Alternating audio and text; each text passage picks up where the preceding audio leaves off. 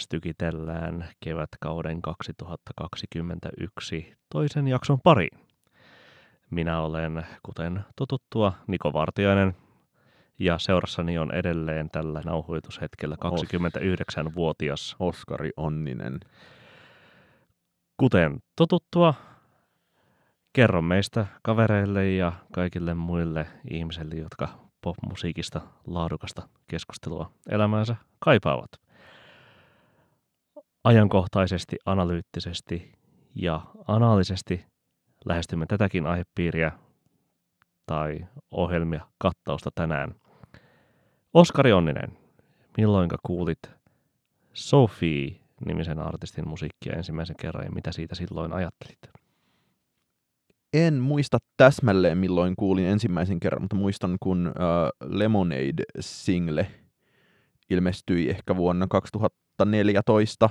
Kyllä. Niin, että olin kuullut, että tämähän on tämä BIP-tyyppi.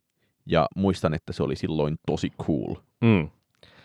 Mulla on elävä muistikuva kesästä, kesäkuusta 2013, kun äm, Pitchforkin suosittelemana äh, kuulin BIP-singlen ja samoihin aikoihin valmistelimme Markus Hildeenin ja Elina Ida-Sofia Hirvosen kanssa Nuorgamin yöradioon Radio Helsingin taajuuksille puolentoista tunnin ohjelmaslottia nimeltä Tulevaisuuden klassikot, jonka gimmikkinä oli soittaa edellisen kahden vuoden aikana julkaistuja kappaleita, joita odotimme nousevan klassikkoasemaan tulevaisuudessa. Ja siellä nyt oli hittejä ja huteja, oli tuota Inspector Norsea ja Daft Punkin Get Lucky ja tietenkin tällaisia niin kuin suurimpina smash-hitteinä Asealia Banksia ja Carly Rae Jepsenia ja Fania ja sen sellaista – ja yhtenä omana valintanani oli tuota, tällaisena niin pop-soundi maksimalismina ja sen edustajana Rusty ja hänen silloin ehkä tuorein singlensä Slasher. Ja olin vähän silleen kahden vaiheella siinä sitten viikkoa ennen ohjelmaa, että vaihdanko sen kappaleen sitten tähän Sofiin Bippiin, koska Kuinka monta niin... kertaa me voidaan sanoa, että ohjelmassa Bip kahdella p ja taivuttamatta. Siinä voidaan toistella sitä hihi. Ja ähm, koska olin siitä kovin, kovin innoissani ja se kuulosti ihan omanlaiseltaan sellaiselta, mitä ei ollut ikinä aiemmin oikein, oikein kuullut, enkä ole ehkä niin täsmällisesti vieläkään sen jälkeen, ähm, mutta koska, koska kappaleen ikä korvissani oli noin viikko, niin en rohjennut sitä vaihtoa sitten tehdä, mutta käytännössä jo vuotta myöhemmin olin jo niin kuin, tulleet siihen tulokseen, että olisi pitänyt vaihtaa, koska tuota, tuota, niin sellaiselta ainutlaatuiselta se silloin ja edelleen kuulosti. Ja nyt tuoreimpien käänteiden valossa Sofi menehtyi viime viikonloppuna Atenassa ja eniten päällimmäisenä ajatuksena on oikeastaan, että mihin kaikkeen tämä tuota, aika isosti pop-soundiin vaikuttanut tuottaja olisikaan pystynyt, jos olisi saanut uransa jatkaa.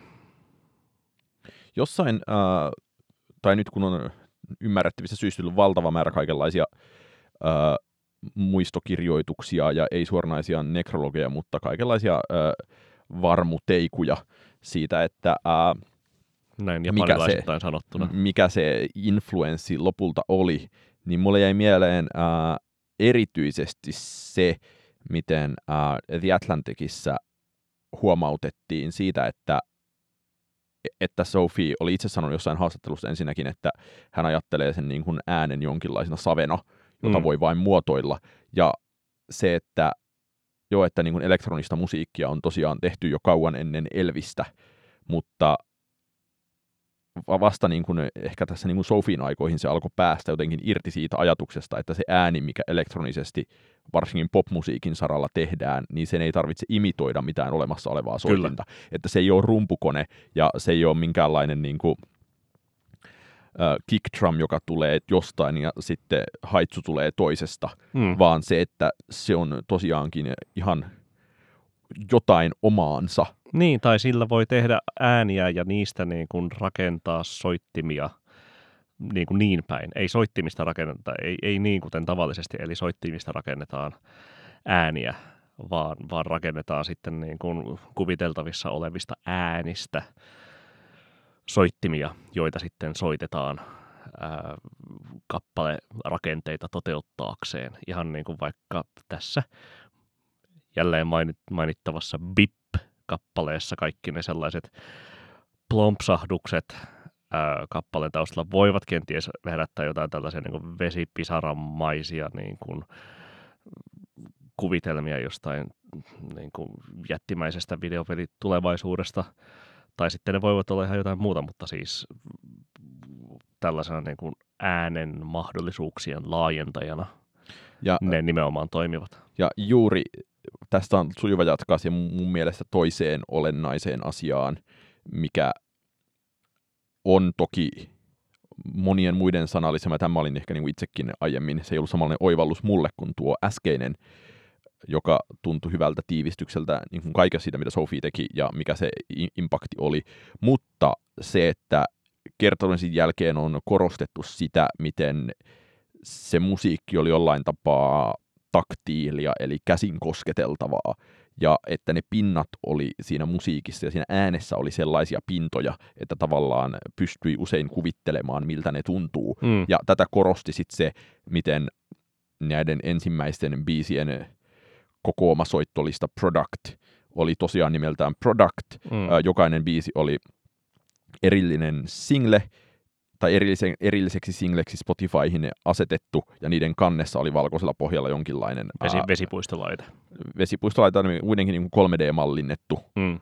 jutska. Tai ei kaikissa ole me- vesipuistolaite, mutta tuota, ehkä just tästä menen vielä eteenpäin siihen, että, että sitten kuit- kuitenkin niin kuin, kun se ääni tapahtui näissä kappaleissa jollain tavalla tyhjössä, mutta se oli hauskaa ääntä, ää, tyypillisesti oli se sitten niin Bippissä tai Just Like We Never Said Goodbyessa tai tuota, mm, myöhemmässä tuotannossa, vaikka Immaterial-kappaleessa, niin tosi kuitenkin niin kuin ilo edellä monissa kappaleissa äänellisesti mentiin.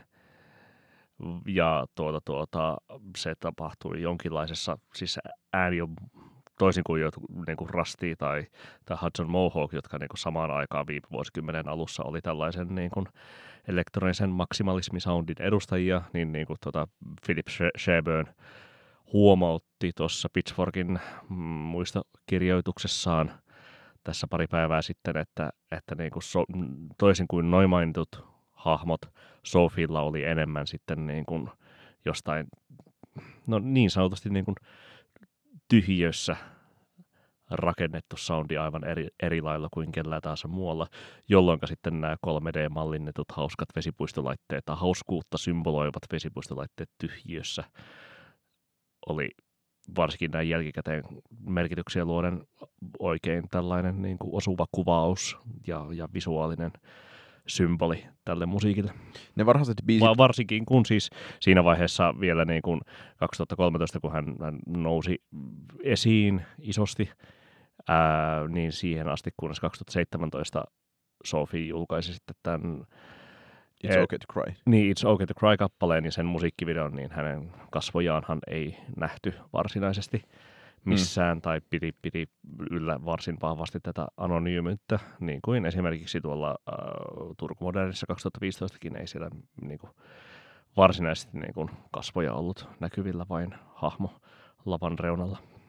Ja mun mielestä erityisen tärkeää on huomata tässä se, että mihin aikaan ne tuli nämä kappaleet, että ää, et, et lopulta Sophie kuitenkin asettui täysin samaan traditioon, mikä alkoi ehkä jostain Sherin Believeistä ja jatkui siitä ää, Daft Punkin varhaisimmilla, tai niin kuin Discovery-ajan levylle. Ja silloin 2013 niin Daft Punk oli päätynyt tähän, että soitetaan Niles, Rodgerin, Niles. Rodgersin kanssa möhödiskoa ja kitaraa, jolloin se oli todella, ää, että ikään kuin eteenpäin viettävät voimat olivat ää, taantuneet ja laantuneet, jolloin sitten, että oli jotenkin tosi ihana hetki, että tällaista musiikkia alkoi silloin tulla. Ja mun mielestä se, että se kaikki musiikki, mitä Sophie ehti tehdä ja tuottaa jotain ehkä viitisen tuntia, toki monille eri artisteille, niin se on tosi selkeästi linjassa ollut keskenään.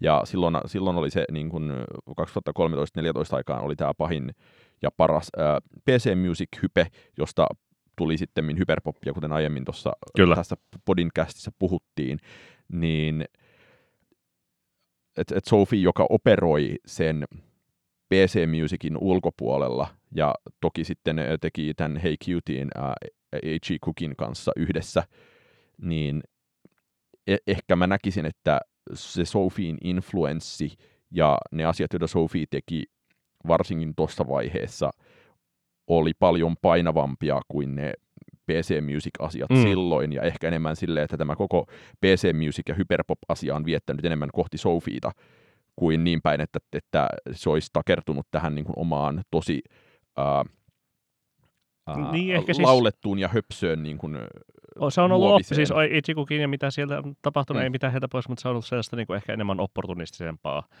tämän niin kuin välineen hyödyntämistä kuin, kuin mitä sitten niin kuin Sophie varsinkin myöhemmässä vaiheessa e, Enkä mä tiedä niin opportunismista, vaan se, että se oli niin kuin höpöä musaa. Niin. Ja, ja, ja Sophien musa mun mielestä ei ollut missään vaiheessa höpöä. Niin se oli hauskaa, mutta se ei ollut höpöä. Mm, niin. Kyllä, tämä on tärkeä ero. Entä sitten 2018, kun tämä Every, Oil of Every Pearl's On Insights ilmestyi? Mikä oli reaktiosi silloin? no mä tykkäsin siitä tosi paljon, ähm, mutta samaan aikaan äh, si- tai siinä se soundi oli silleen kivasti levitetty, että siinä tapahtui, oli ihan hirveästi kaikkea muuta, että oli samaan aikaan äh, tosi, äh, vaikka tämä äh, It's Okay to Cry on nyt aika kuitenkin silleen äh, perinteinen 80-lukulainen poppibiisi. poppibiisi, niin ja sitten Immaterial oli sitten tätä niin kuin, mikä on ehkä lähinnä Hyper, nykyistä hyperpoppia. Niin, ja hyperahdettua Madonnaa niin tuota, että ne popimmat asiat oli ne, jotka mulle siinä oli miellyttävimpiä ja jännimpiä, mm. ja sitten siinä oli kuitenkin, kun on aika paljon kaikkea rutinaa, niin siihen saattoi suhtautua sille, että he, he onpas kivaa soundia, mutta ehkä mä odotin, tai mä en muista mitä mä odotin, mutta mä muistan kuunnelleeni sitä tosi innoissani ja samaan aikaan ollut silleen, että olisipa näitä poppibiisiä enemmän. Mm. Joo, aika, aika sama homma siis sillä että ne, te, ne tuntui sellaiselta niin kuin jännittäviltä luonnoksilta enemmän ne niin kuin rutinat siellä, mutta jotenkin kun oli tottunut niin hyvään poppiin sitten aikoinaan Hey Cutiein ja ää, Bippin ja Just Like We Never Said Goodbye myötä, että, että sitten sitä tietenkin toivoi lisää. Entä sitten jalanjälki? Mitä jäi meille hänen No kun no kaikki jäi. No, no kaikki jäi, että mun on vaikea sanoa, että missä kohdassa on ollut uh, se hetki, jolloin valtavirtapop ikään kuin uh, otti itseensä tämän ajatuksen siitä, että elektronisen äänen ei tarvitse jäljitellä soitinta. Mutta kyllä nyt niin kuin on helppo miettiä Billie Eilishia, on helppo miettiä Suomessa Sannia, uh, mm. on helppo miettiä Suomessa siitä niitä niin kuin, uh, vähän left, left fieldimpiä uh, Kisun kolme levyä. Ruusuja. Niin ruusuja. Uh, ja, ja se, että mun mielestä tämä on niinku osa samaa jatkumoa kuin se, että One of Six Points Never päätyy tuottamaan Weekendia. On, kyllä. Ja, ja tämä jatkumo on tavallaan se sellainen uh, 2010-luvun pop-musiikin iso tarina, jota mekin tässä podin kästissä ollaan aika paljolti pönkitetty ja ja jos, jos siitä on eri mieltä, niin äh, keskustellaan siitä mielellämme, että ei, ei sorruta tämmöiseen kertomuskuoppaan. Mutta äh, mun mielestä se, että Jack Antonoff siitä totesi, että, että se vaikutus kuuluu joka kulmassa, mm. niin todellakin se kuuluu. Ja se, että ehkä on mun mielestä vielä tulossa se sellainen äh, kaikista – megaluokkaisin ää, tähän traditioon kuuluva niin semmoinen sokerinen poplaulu. että mun mielestä niin kuin Charlie XCX, Niin Kim Ei Petras varmaan on niinku sitten jo siellä päin. mutta Kim Petraskin on kuitenkin vähän se, ää, se- Charlin kokonen ikään kuin. No joo, ei ole, ei ole siis niinku, ei, ei, ei ole ehkä sama kokoinen ja sillä ei ole ehkä samanlaisia mm, niin kuin, et soundiltaan, imagoltaan ää, niin, ja siis ylipäätään, niin kuin, että, että on niin kuin, nostaa avoimesti trans-asiat esiin ja siltä kantilta, mutta vielä niin kuin, vo- voi niin kuin odottaa sitä Kim Petrasin tulevaa läpimurtoa Sofin niin kuin, niin kuin perinteen jatkajana. Niin, ja en mä tiedä, että tarvitsi olla niin edes äh, Kim Petras, vaan ihan, että äh, et, et kuka on se, joka tekee sen niin kuin, en, ensimmäisen megahkon hitin, jossa ja niin kuin glo- megahkon globaalin hitin, Niin. jossa tämä tällainen äh, estetiikka on tosi läsnä. Ja et, että, et kyllähän se niinku toisaalta on sitten jossain räppipuolella oli tulossa, että kun Sophie tuotti Win Staplesille muutaman biisin, ja, ja se, että jossain niin kuin, äh, Lil Uzi Vertin viimevuotisilla levyillä, niin sekin tulee sieltä niin kuin samasta, Mm. äh, ne taustat tulee sieltä samasta elektronisesta kamasta. Tyh- tyhjiöstä rakennetusta Niin. kamasta. Niin tota, mutta se, että mun mielestä on täysin selvää, että se niin kuin, suurimmat ö, tähän nojaavat asiat on vielä tulossa. Toki sit niin kuin, ö, toisaalta voidaan miettiä, että miten tämä menee suhteessa meidän viimekertaiseen siinä ennusteisiin siitä, että tylsä ja turvallinen ja lauluvetoinen ja ehkä orgaaninen ja mitä sanoja siihen nyt voikaan käyttää, niin olisi jotenkin ottamassa tuommoiselta ää- ääridigitaaliselta asialta ää, olisi jotenkin ottamassa tuollaisesta ääridigitaalisesta asiasta niskalenkkiä. Ehkä Suomessa. Niin en mä tiedä. Siis, Si- si- siis siitähän me viime kerralla eniten niin kyllä me puhuttiin Olivia Rodrigosta ja Adelesta. No joo, no joo, no joo. Niin, ää, e- että onko tässä tapahtumassa paradigman muutos ja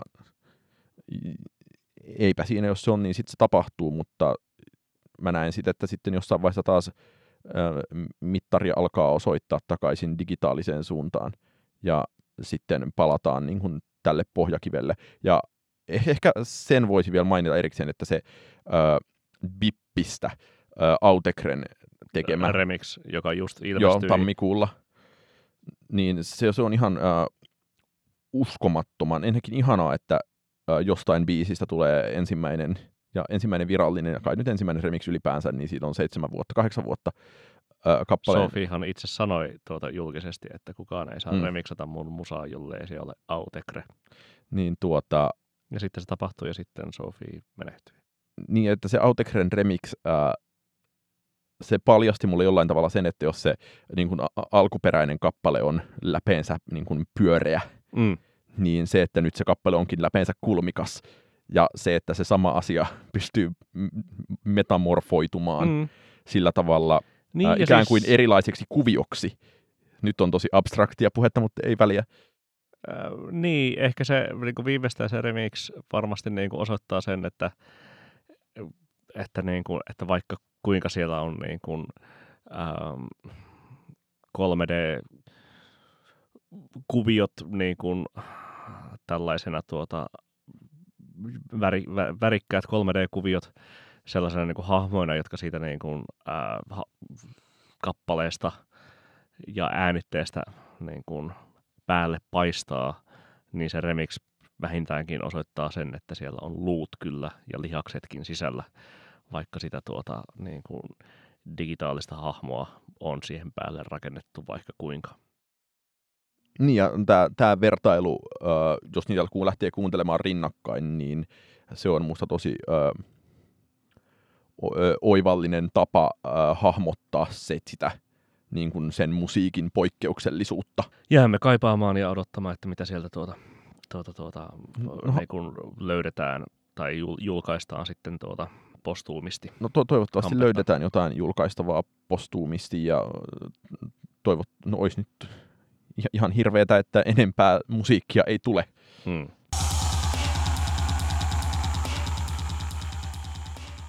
No niin, talon äh, resident kauppatieteilijä. Miksi Spotify, Tota, sai ei kauheaa. Niin, kerro. miksi Spotify nosti hintojaan?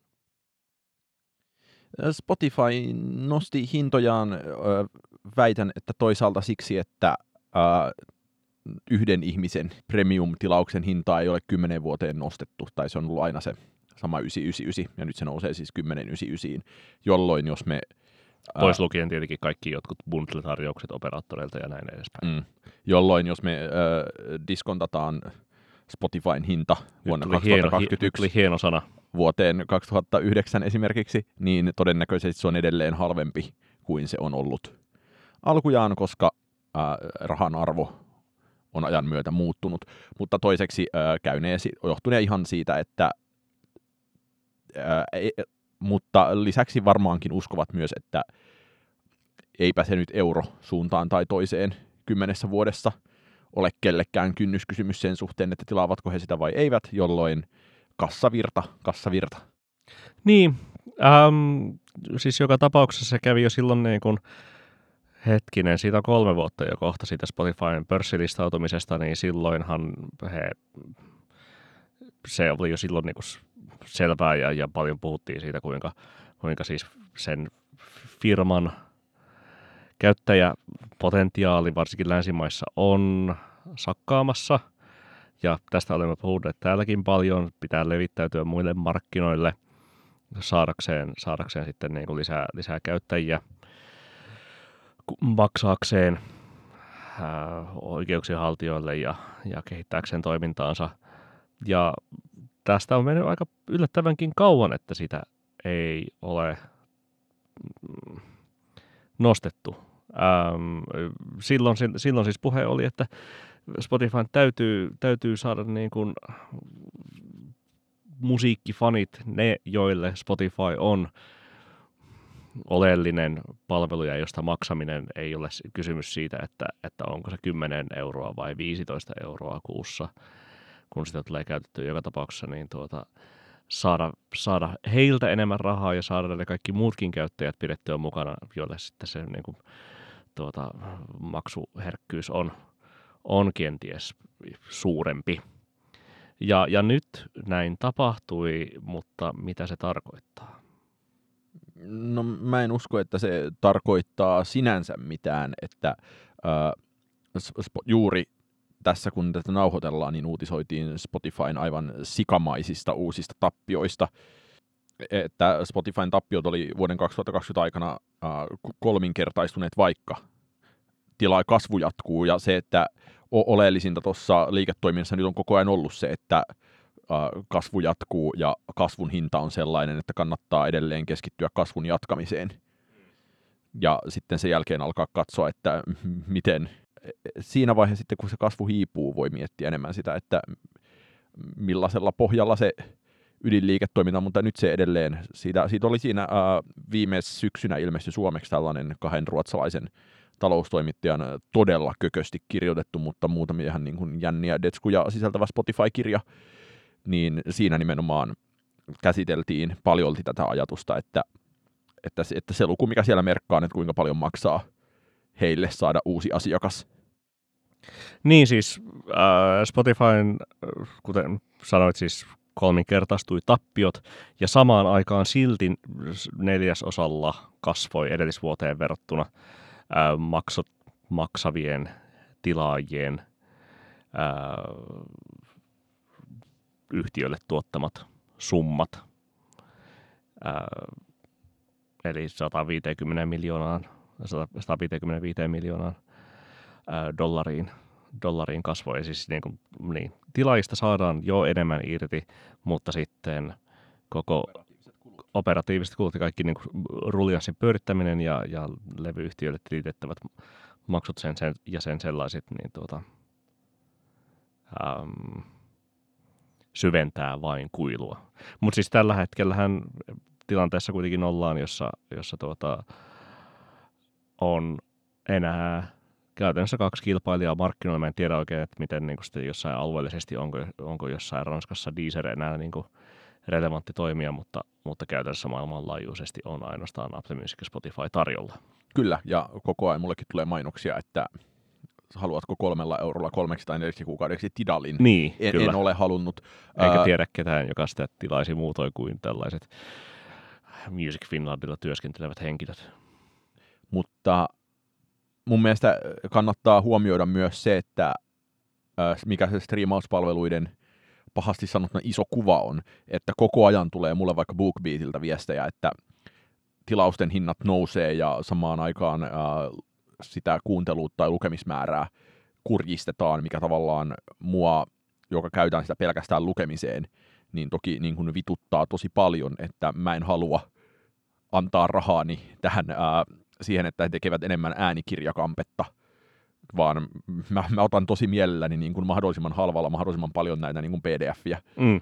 käyttööni, ja se, että toki se on taas niin kuin tuotteen väärinkäyttöä, mutta en, ole löytänyt vielä itse sitä optimiratkaisua, mutta se, että se tosiaan nousee hinta koko ajan ja ö, aletaan rajoittaa sitä kuuntelumäärää, ja nyt tuli toinen rajoite, niin selkeästi nostopainetta on ö, kaikilla striimausalustoilla. Selvästi. Ähm, Spotify on tässä tuoreempien tietojen mukaan myös tähtäämässä tuonne äänikirjapalveluihin, mutta emme mene siihen, vaan pysymme musiikissa. Miten äh, henkilö nimeltä Nadine, Nadine Shaw liittyy tähän kaikkeen?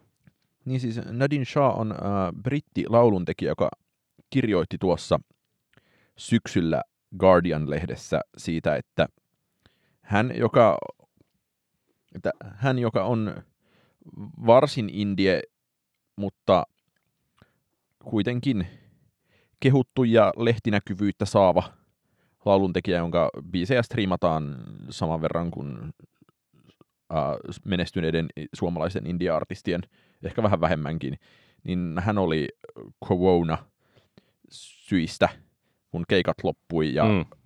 kaikki loppui, niin joutunut muuttamaan vanhempiensa luo takaisin. Ja sitten tämä kaikki johti semmoiseen jännittävään, että Britanniassa ää, parlamentissa on käsitelty hallituksen tekemää selvitystä siitä, että jakaako Spotify ja jakavatko striimauspalvelut saamansa rahat reilusti kulttuuri-ihmisille ja mm taiteilijoille, ja se on... Musiikkistriimauksen taloudesta tehty parlamentaarinen selvityspyyntö, niin. jossa on sitten kaikenlaisia levyyhtiön jamppoja ja jampattaria vierailut kertomassa, miten maailma makaa kenenkin näkökulmasta.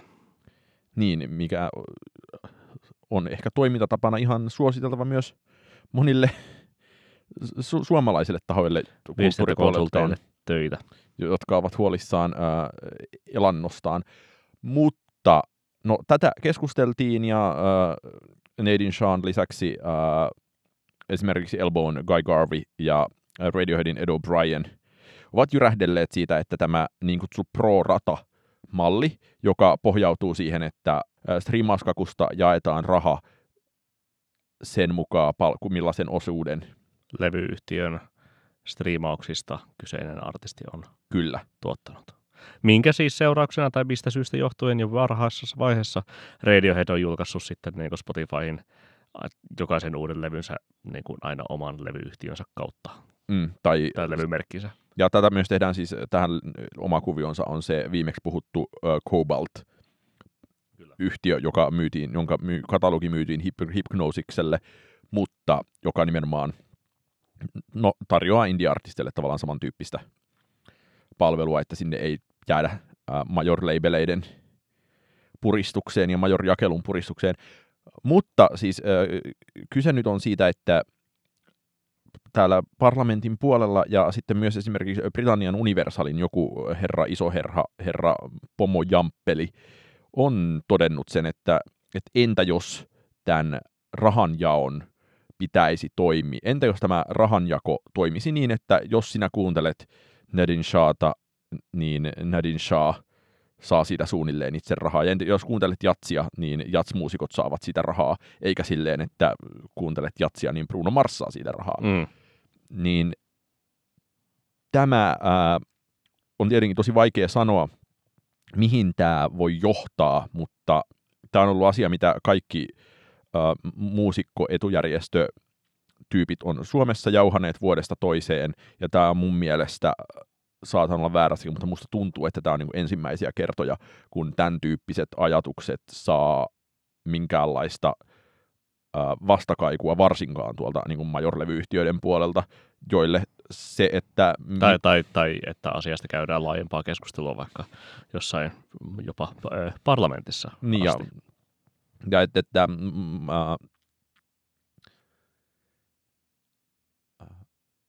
niin, niin onko tässä nyt jonkinlainen iso muutos tulossa, ja tämä mun mielestä liittyy tosi oleellisesti siihen, kun kaikkialla on pidemmän aikaa juteltu siitä, että paljastaako coronavirus musiikkialan ja monien muiden taidealojen mädät rakenteet mm. ja sen, kuinka kestämättömällä pohjalla se toiminta on ollutkaan, kun keikkoja nyt ei ole ja tällaista. Niin... niin Tämä on, se, on se ajatus, mitä mä koitin niin kuin viime jakson yhteydessä ää, nauhoituksessa epäonnistuneesti muotoilla siitä Larry Fitzmauricein uutiskirjasta siitä, että, siitä skeptisyydestä, että kuinka paljon uutta musiikkia sitten lopulta niin kuin tuleekaan, niin kuin hahmotellen siis sitä kautta, että että isot artistit, joilla, joilla varaa on, niin he lykkäävät julkaisuja, kun ei pysty promotoimaan julkaisujaan, levyjään tai singlejään ää, ke- keikkojen myötä. Ja tuota, ää, pienemmät artistit ää, tu, niin kuin vasta, vasta uransa aloittelevat kenties tai muutoin noin, noin, noin niin kuin – äh, vähemmän tai enemmän, enemmän tuota niin kuin kekkojen peruntumisen myötä taloudellisessa ahdingossa olevat artistit joutuvat sitten niin kuin tuskailemaan sen kanssa, että ei ole varaa tehdä musiikkia tai keskittymään taiteelliseen luomiseen, kun, kun on vähän muutakin ahdinkoa keskellä. Minkä seurauksena sitten Fitzmaurice viime vuoden puolella heitti, heitti kysymyksen siitä, että kuinka paljon musiikkia oikeastaan tulekaan edes, tulemmekaan edes saamaan negatiivisessa mielessä. Niin ja toki tähän on niin kuin subjektiivinen kokemus on ollut se, että al- alkuvuosi on ollut jotenkin tosi, ää, tai on, alkuvuosi on tuntunut siltä, että tuleepa vähän mitään. Niin. Ja tämä on tätä samaa niin kuin stagnaatiokitinää. Ja toki sitten kyllä Suomessa oli, taisi olla Taiken tekemä tutkimus, joka tuossa nyt vastikään uutisoitiin siitä, että neljäsosa suomalaisista taiteilijoista on ajatellut corona-aikaan, että, että pitäisikö vaihtaa duunia, mutta siinä ei mun mielestä ollut silleen, tai, tai mulle jäi siitä sellainen olo, että, että kuinka moni taiteilija ajattelee tota niin kuin normaalinakin vuonna, tai että kuinka moni ää, freelance-toimittaja ajattelee jatkuvasti sitä, että kuinka hommat on niin typerää paskaa, että pitäisiköhän tehdä jotain muuta. Ja että, että mikä se niin kuin koronan lopullinen vaikutus siihen on ollut. Mutta ehkä tässä se on se jonkinlainen ydinkysymys, joka on nimenomaan se, että, että jos ajatellaan, että tuolta musiikkisysteemistä löytyy jonkinlainen äh, mädät perustukset ja paskat rakenteet, niin se asia, jossa se näkyy, onkin sitten se, että musiikkia tulee vähemmän. Niin, tai tavalla tai toisella se, se muotoutuu. Siis totta kai niin kuin Bandcamp on, on niin kuin hyvin rakentanut itsestään tällaisen niin kuin menestystarinan tilittämällä isommin ää, tuloja artisteille ja, ja rakentanut tällaisen niin kuin julkaisukanavan reilumman tai reilummin brändätyn julkaisukanavan, mutta toisaalta sitten sielläkin niin kuin tulee niin kuin omat tällaiset niin kuin, niin kuin käyttökokemus ja, ja, ja muut niin kuin rajat, rajat vastaan. Siis Spotifyhan niin kuin esimerkiksi dominoi ihan vaan sillä niin kuin yleisellä niin kuin katalogin määrällä ja käyttökokemuksen helppoudella, mitkä ei tietenkään niin kuin myöskään ilmaiseksi tule ja mistä nämä tappiot myös tietenkin, tietenkin kertoo. Ää, ehkä niin kuin samaan keskusteluun voidaan sitten vetää toi niin Patreon-maailma, ää, joka periaatteessa voisi olla varmaan omakin aiheensa, mutta, mutta se, että miten niin kuin sit artistit äm, on ryhtyneet niin kuin perustamaan omia, omia tuota, tuota, niin kuin, äm, tilejään ja, ja niin kuin pyytävät faneilta ku, tiety, tiettyä kuukausimaksua sitten tarjotakseen vastineena. Äm, uusia kappaleita, vanhoja demoja, live striimauskeikkoja. Siis itse maksan 10 euroa kuukaudessa Spencer Krugin tuota, tuota, ää, Patreonista ja sillä taitaa olla sellaiset ää, joku tuhat, 1500 eri asteista tilaajaa siis tuota, tuota, asteita on yhdestä dollarista kymmeneen dollariin. Ja tuota, Jäbä maksaa eniten. Mä, mä tietenkin superfanina maksan eniten ja ää, ymmärtääkseni keikkojen peruntumisen kompensointi on ollut aivan toimivaa niin kuin tällaiselle artistille, jonka fanit ovat riittävän tuota, vauhkomielisiä, että haluavat myös sitten hänen toimintaansa tukea. On Spotifyssakin se ö, niin kuin todella kringe ö, PayPal-kerjuu kohta.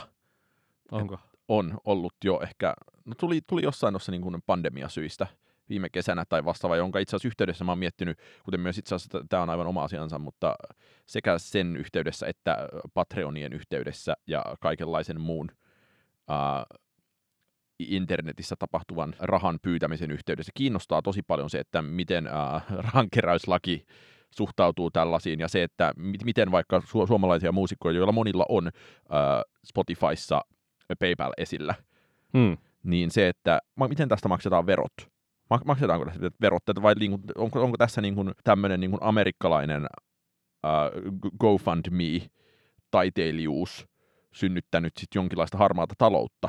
Mun mielestä se on, se on hirveän kiinnostavaa. Ai keikkapalkkiot pimeänä, oho. Ei siis, niin, se, sekin on varmasti mahdollista, mutta tota, kiinnostaa enemmän tämä digipuoli. Digipalkkiot pimeänä, oho. Digipalkkiot pimeänä, niin. Niin että, että, että jos, jos joku alkaa jossain vaiheessa ää, käräytellä laittomia rahankeräyksiä Spotifysta, sot, sot. niin ää, älkää katsoko minuun päin. Niin, äl, ette kuulleet sitä täältä. Mutta all in all, niin eihän tässä varmaan voi muuta sanoa kuin sen, mikä ollaan tosi monta kertaa aiemminkin tässä podin kanssa sanottu, että sellainen on systeemi ja eipä se nyt mihinkään ole muuttumassa. Että mun mielestä se olisi aivan niin kuin vallankumouksellinen muutos, jos ää, Spotify vaikka muuttaisi ää, edes jonkun niin kuin prosentin tilityskeinoistaan. Niin, tai jos levyyhtiöt muuttaisivat omia käytäntöjä sitten siitä mitenkä. Niin, mutta sehän on tietenkin taas täysin niiden niin kuin, toiminnan niin. vastaista, että not gonna happen. Totta kai. Mutta se, että on ollut, tai musta on ollut jännittävää, että kun mä oon pitänyt niin kuin kaikenlaista Spotifyta vastaan rimpuiluna, rimpuilua tosi typeränä ja lapsellisena, ja oli jotenkin tosi kuvaavaa, kuinka BBCllä uutisoitiin tästä asiasta siten, että vanhat artistit vievät uusien artistien rahat, koska Spotify on tietynlainen, niin joo, sellaista se on, niin, ja tämä on niin kuin 90-luvulta ollut sama. Ja, ja siis tietenkin tämä niin kuin oli, mikä siis varmasti teki niin kuin hallaa ylipäätään tälle tuota, mainitulle brittiparlamentin selvitys, selvitykselle, musiikkistriimaamisen vaikutuksista artistien talouteen se, että, että sitten niin kuin yhdessä tällaisessa tuota, brittiparlamentille toimitetussa vastineessa joku, joku, oliko se joku nuorempi yhtyö vai nuorempien tuota, muusikkojen edustaja kuitenkin tuota, niin kuin, niin kuin argumentoi, että on paha juttu, että Spotifyssa on näitä Queeneja ja Beatleseja, koska ne vievät vanhojen, ei kun nuorten esiintyjien rahat. Niin se ainakin kehystettiin Interin netissä ja, ja tuota, tuota, totta kai ei niin kuin, tuottanut hirveän paljon hyötyä sitten tuota tälle nuoremmalle muusikkosukupolven niin, näkökulmalle. Kun... Menkää Indiepellet Bandcampiin. Mm. No, mutta mitä sä Niko haluat suosittaa tämän jaksomme päätteeksi? Mä haluan omistaa tämän suosituksen kaikille niille, jotka ovat syystä tai toisesta halunneet käyttää – monia hetkiä aikuiset TV-sarjasta keskustelemiseen joko siksi, että kokevat sen äh, huonoksi tai ovat pöyristyneitä tuota, tuota, sen, äh, sen vastaanotosta suuren yleisön keskuudesta, ainakin jonkinlaisen yleisön keskuudesta siitä, että, että ihmiset siitä pitävät. Äh, itse en ole siis uutta tuotantokautta katsonut. Ei kannata! Ja tuota, tuota, olen lähtökohtaisesti sitä mieltä, että kyseessä ei ole kuitenkaan niin hyvä tai niin huono kulttuurituote, että siitä kannattaisi jotenkin erityisesti pöyristyä. Ja siksi suosittelen kaikille Eric Dolphin Out to Lunch Free Jats-albumia vuodelta 1964, joka herätti voimakkaita reaktioita ilmestyessään ja e, Eric Dolphin mu- musiikki koko hänen elinaikanaan ja näyttää herättävän myös erittäin kovia reaktioita myös nykyään, kun katselen tätä tuota, herrasmiestä, joka podcast-studiossa vastapäätäni istuu. Ja tuota, ää, siinä on ainakin taideteos, jos, jonka tuota, tuota, hyvyydestä tai huonoudesta kannattaa väitellä. Kuunnelkaa Erik Dolphia. Niin, äh, kertokaa sitten, kun kuuntelette, että kuunteletteko sitä nauttiaksenne vai kuriositeettina, ja onko Erik Dolphin uh, Out to Lunch se levy, jonka laitatte soimaan, jos haluatte kuunnella jotain mukavaa, vai se levy, jonka laitatte soimaan, jotta voitte päteä siitä uh, erikoismusiikkia ystävillenne tai podcastissa. Hmm, se on hauskaa lastenmusiikkia. Oskari, mitä sinä suosittelet meille? Äh, mä voisin suositella äh, uutta, että vanhaa musiikkia, jotka ovat molemmat erittäin mukavaa. Ja nimenomaan sellaista, jota kuuntelee mielikseen ja eikä esittääkseen fiksumpaa kuin on. Nimittäin äh, nyt perjantaina ilmestyy kanadalaisen Weather Station yhtyeen viides albumi Weather Station nimeltään, jota en ole itse vielä kuullut tässä vaiheessa kokonaan, mutta kaikki ne sen neljä julkaistua singleä ovat erinomaisen hyvää sofistisoulia tai sofistifolkkia tai sofistipoppia. Ja vakava ilmastonmuutosviestikin tässä levyllä on. Niin mulla on sellainen olo, että se voisi olla tämän vuoden ensimmäinen tosi hyvä levy neljän biisin pohjalta. Ja, ja lisäksi voisin suositella erinomaisen viihdyttävää musiikkia vuodelta 1974, jolloin yhdysvaltalainen soul-lauleja Millie Jackson julkaisi Caught Up-nimisen levyn, joka, jota kaiketi pidetään jonkinlaisena vaiettuna 70-luvun soul-klassikkona. Ja, Ainakin jos Fact Magazine-lehteä on uskominen. Mutta sitä olen nyt tässä jonkin verran, eli aika paljon kuunnellut ja olen saanut sitä enemmän kyllä irti kuin mistään soul-levystä noilta ajoilta koskaan.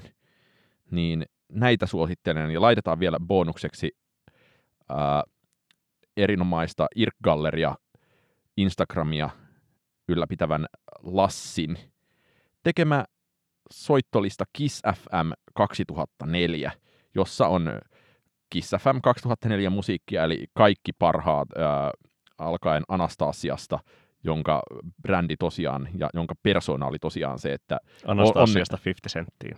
Mutta on tietysti, tiedätkö mikä oli, niin kuin, muistatko mikä on Anastasian tärkeimmät luonteenpiirteet? Ne aurinkolasit. Mikä muu? En muista. Syöpä. Ja totta, o, o, siellä, siellä on Paid Madusit ja siellä on Fire Visionia ja siellä on Peak Multikulti musiikkia Ruotsista eli Outlandishia. Niin, Eikö se olekaan Tanskasta? Mun mielestä se on Ruotsista. Okei. Okay. Mutta... Up Northia on katsottu tuota, a, a, ka- kaikki neloselta. Se, ka- kaikki se on siellä ja sitä on tunti tolkulla, niin sillä saa lämpimiä, ei niin lämpimiä muistoja kaikenlaisesta kuulokkeet korvissa koulun pihan katoksessa yksin kyhjöttämisestä ja pään työntämisestä vessanpyttyyn ja mitä ikinä nyt on ihmisellä noina vuosina tapahtunut. Sitä varmasti voi kuunnella ja halveksua niitä ihmisiä, jotka kuuntelevat Erik Dolphia esittääkseen jotain muuta kuin mitä ovat. Niin. Lopun shoutoutit menevät tässäkin podcastissa esiintyneelle Tomi Leppäselle, jonka suunnittelema Photos Without Photos-sarjan Claude Debussy Igor Stravinski paitaa pidän päälläni tätä jaksoa nauhoittaessa. Ei muuta kuin PS. Tykitellään.